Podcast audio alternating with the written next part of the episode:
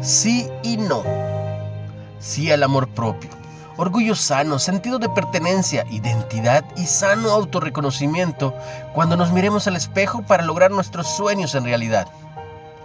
Sin embargo, está bueno también saber escuchar a la gente, que no siempre te dirá lo que quieres escuchar, sino lo que necesitas escuchar. Así es. Los amigos no están contigo solo para halagarte porque sí. Esos no son amigos, son chupamedias.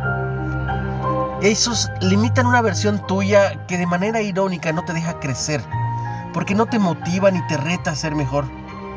Los verdaderos amigos te dicen las cosas como son, con asertividad, clase y elegancia, a la cara, nunca a las espaldas y sin humillarte. Las críticas constructivas de los amigos reales son claves para evolucionar.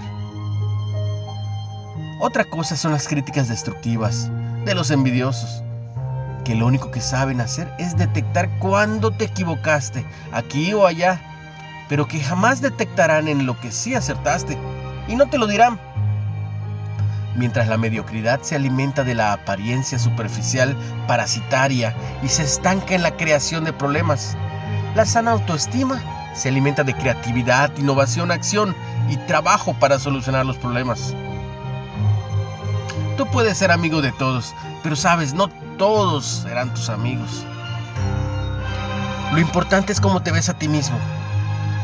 Lo que otros opinen no debe limitarte, ¿sabes?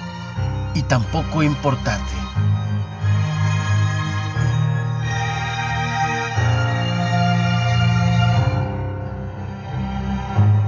Una reflexión de Ana Romero.